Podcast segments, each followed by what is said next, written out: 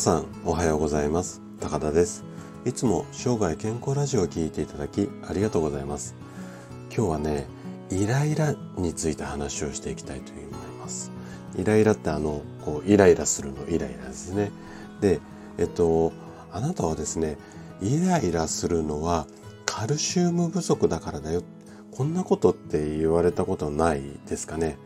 私もね小さい頃結構言われたことがあってまあ最近までっていうかこの栄養を勉強するまで信じていたことなんですけどもでもねこのイライラするのはカルシウム不足これって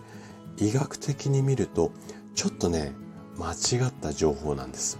ということで今回はカルシウム不足でイライラこれは嘘ですよ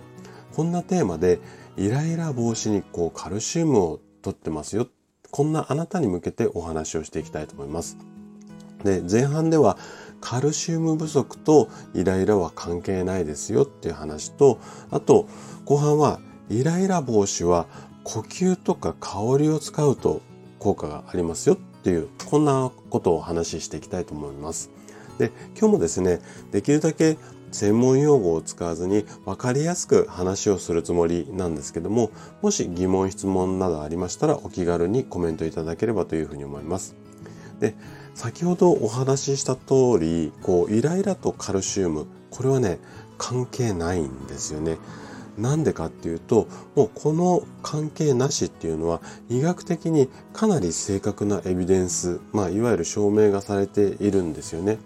で、確かにこう私たちの体っていうのはストレスを受けるとこんな感じの変化をするんですよ。どういうことか、どういう形かっていうと、まずストレスが体にかかると血液の中のカルシウム、これがね、消費されるんですよ。で、えっと、血液中のカルシウム濃度、これが下がってくると、自然に骨からカルシウムっていうのが放出されてこの血液中のカルシウム濃度っていうのは一定に保たれるんですよね。はい。なんとなくイメージ湧きますかね。もう一回言いますね。体にストレスがかかるとそのストレスを除去するために血の中のカルシウムっていうのが消費されるんです。で、このカルシウム濃度が下がると骨からカルシウムっていうのをこう放出して要はその下がらないカルシウムの濃度が下がらないように骨からあのー、まあサポートを受けるこんな形のシステムがあるんですよね。なのであのー、イライラとカルシウムっていうのは関係ありませんよっていうこととあともう一つイライラした時に例えばカルシウムを積極的に取った時うん、例えば牛乳飲んだりとか、うん、魚、うん、小魚を食べたりとか、そんなことをしてもイライラって収まらないですよね。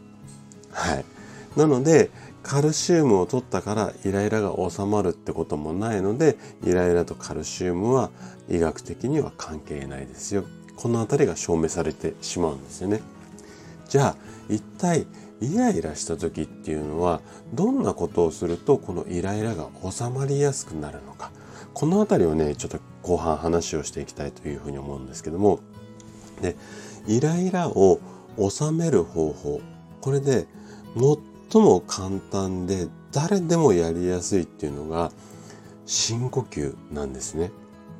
でこの深呼吸ゆっくり息を吸って吐いて。で、そのこう正しい深呼吸のやり方なんかは、もうあの何度かこう音声でもお話をさせていただいてるので、ここではちょっと割愛をさせてもらうんですけども、深呼吸をすることによって、いわゆる副交感神経っていうものがこう刺激をされて、これでイライラが収まりやすくなります。なので、一番おすすめで、しかも、まあ無料でできますからね。お金もかからず、立ったまま、座ったまま、寝たままでもできる。まあ、一番おすすめなのが深呼吸なんですね。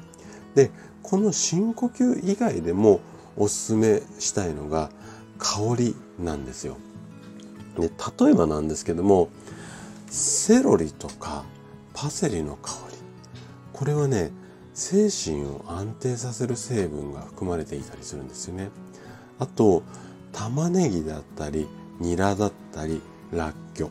この辺りの香りの成分っていうのはちょっと難しい言葉なんですけども硫化アリル硫化アリルですね。っていうような成分が入っていてこの硫化アリルってどんな働きをするかっていうと衝動的な行動を防止する効果っていうのがある。だからまあイライラが収まりやすいですよなんていうこととあとこれはね皆さんちょっとイメージ湧きやすいかなと思うんですけどコーヒーの香りね。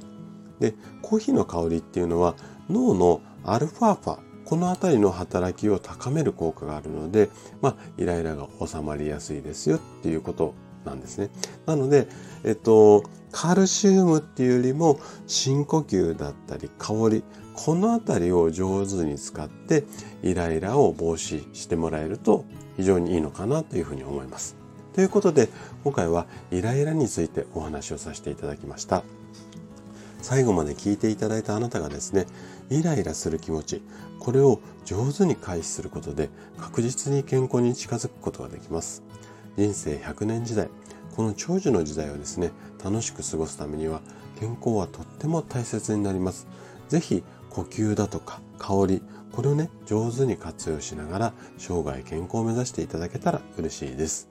それでは今日も素敵な一日をお過ごしください。最後まで聞いていただきありがとうございました。